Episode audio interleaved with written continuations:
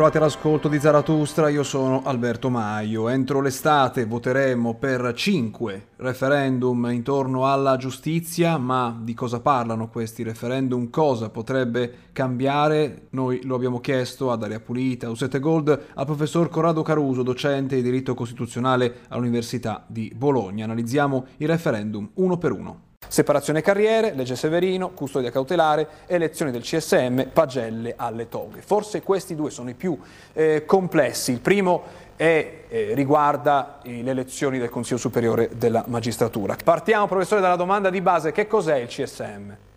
Eh, il CSM è l'organo che decide sulla carriera dei, dei magistrati che ne assicura, proprio perché è composta in maggioranza da magistrati l'indipendenza. Eh, una parte, due terzi del CSM viene eletto dai magistrati stessi e un terzo invece viene eletto dal, dal Parlamento.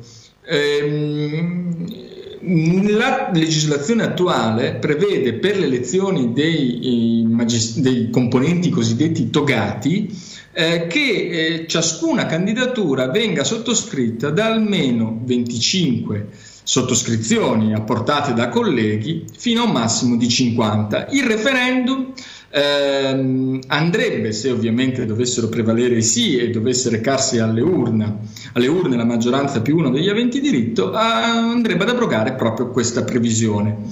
Eh, perché l'abrogazione di questa previsione? Perché secondo l'attuale sistema elettorale i candidati al CSM eletti appunto tra magistrati e da magistrati eh, sono, coincidono sostanzialmente con i posti da ricoprire. Quindi si vuole, attraverso l'abrogazione di questa norma, favorire un maggior numero di candidature in modo tale da limitare il potere corrente, delle correnti della magistratura nell'individuazione dei futuri eletti. In realtà, anticipo subito um, una conclusione, è eh, la sua abrogazione evidentemente difficilmente potrebbe portare a ridurre il ruolo delle correnti, perché in ogni caso poi per essere eletti ci vuole un forte movimento, tra virgolette, di opinione all'interno della magistratura e quindi il peso delle correnti difficilmente verrebbe scalfito. Andiamo all'altro eh, dei quesiti più complessi per chi non è avvezzo alla materia, e cioè quello delle cosiddette pagelle alle toghe. Si parla in questo caso, in questo secondo quesito di cui trattiamo oggi, del ruolo, eh, in, in particolare dei consigli giudiziari. Che cosa sono i consigli giudiziari? I consigli giudiziari sono degli organi decentrati mm, che corrispondono ai distretti delle corti d'appello che esprimono pareri eh, sulla, um, tra le altre competenze che hanno, ma per andare direttamente al punto della questione, esprimono pareri sulla professionalità eh, e sulla carriera dei magistrati che operano nel distretto. Ora, questi pareri vengono approvati dai consigli giudiziari col voto della sola componente togata, perché i consigli giudiziari eh, non diversamente dal CSM a livello nazionale, ehm, i consigli giudiziari sono composti sia da magistrati che da una quota minoritaria di professori universitari e di avvocati. Attraverso questo referendum eh, si vuole dare la possibilità anche ai professori universitari e agli avvocati di votare sulla professionalità dei magistrati, cosa che oggi non avviene perché e sulla carriera dei magistrati, cosa che oggi non avviene perché è solo la componente togata dei consigli giudiziari che vota sulla carriera, sulla progressione di carriera e sulla valutazione di professionalità dei magistrati.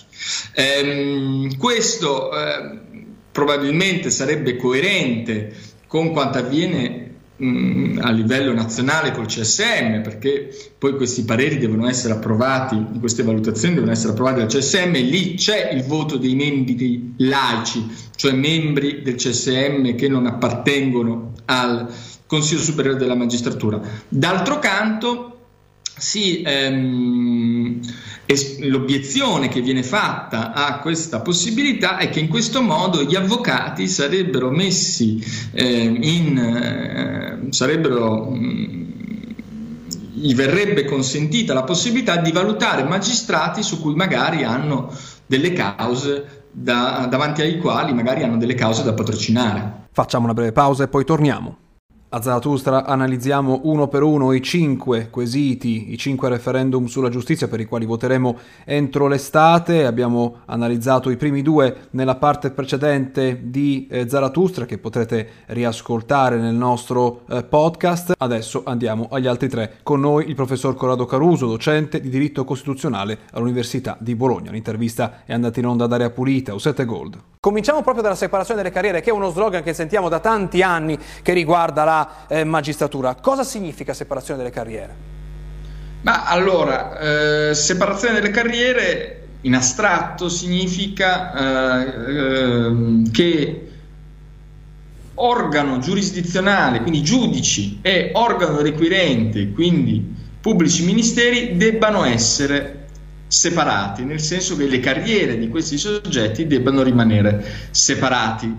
Um, il referendum vuole in questo senso intervenire con una serie di eh, taglie e cuci sulle leggi vigenti, vuole eh, fare in modo che una volta scelta la carriera di pubblico ministero, magistrato requirente che ha la responsabilità eh, delle indagini, non si possa poi più mh, mm, passare alla carriera di eh, esercitare le funzioni di organo giurisdizionale, giudici eh, in senso stretto quindi, e viceversa. Ehm, già oggi però, questo è importante da sapere, vi sono dei eh, limiti al passaggio di funzioni, ad esempio non è possibile che il pubblico ministero assuma eh, nel prosieguo della sua carriera le funzioni giurisdizionali all'interno della stessa regione e viceversa.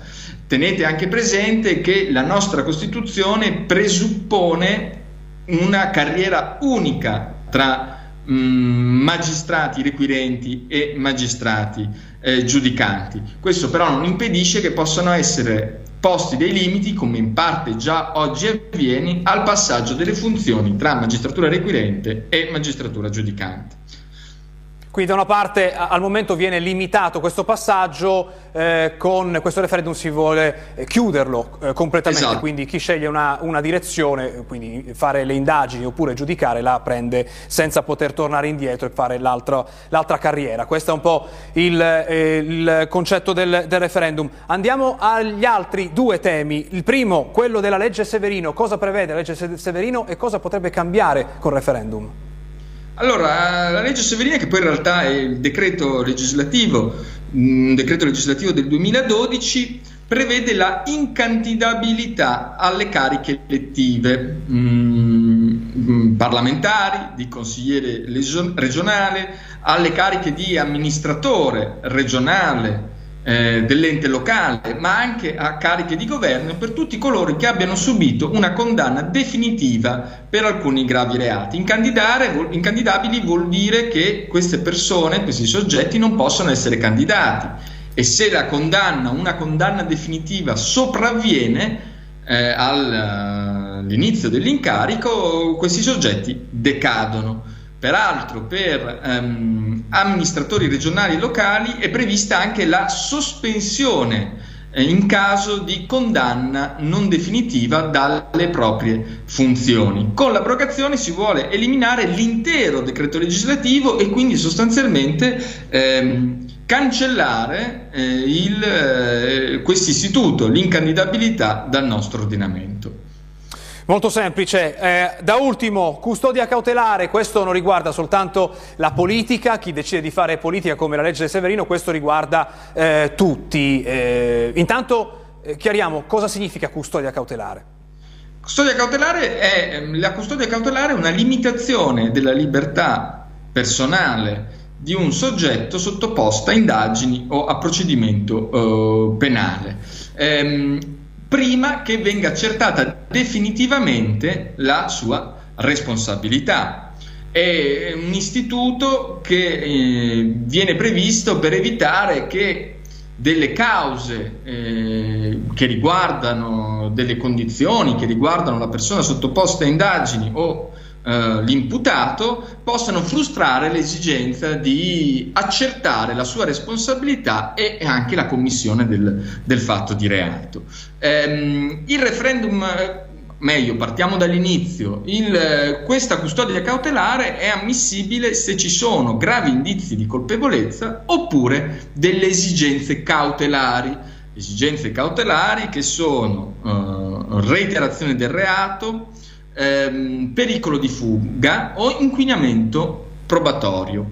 Eh, il referendum abrogativo interviene proprio sulla prima, e cioè sulla possibilità che vi sia in attesa che si concluda il procedimento penale, una reiterazione del reato, perché questa um, esigenza cautelare è considerata dai promotori del referendum una, um, il ricorso uh, che avviene sovente a questa esigenza cautelare è considerata spesso una uh, causa di abuso eh, della custodia cautelare da parte della uh, magistratura e quindi si vuole limitare il ricorso alla custodia cautelare.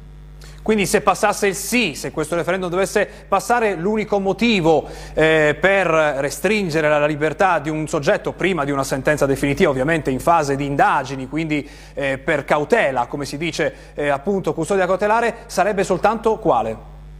Sarebbero soltanto ehm, il rischio di un inquinamento delle prove oppure il pericolo di fuga e non la riproduzione eh, il rischio di una riproduzione dello stesso reato nel corso dell'accertamento penale, del processo penale. Anche per questa settimana abbiamo finito, grazie per averci seguito fin qui, grazie a Silvia Fava in regia. Zaratustra potete ascoltarla in podcast su Google Podcast, Apple Podcast o dovunque troviate i vostri podcast oppure cercando la nostra pagina Facebook Zaratustra60. Io sono su Twitter, basta cercare chiocciola Alberto Maio, ci sentiamo sabato prossimo.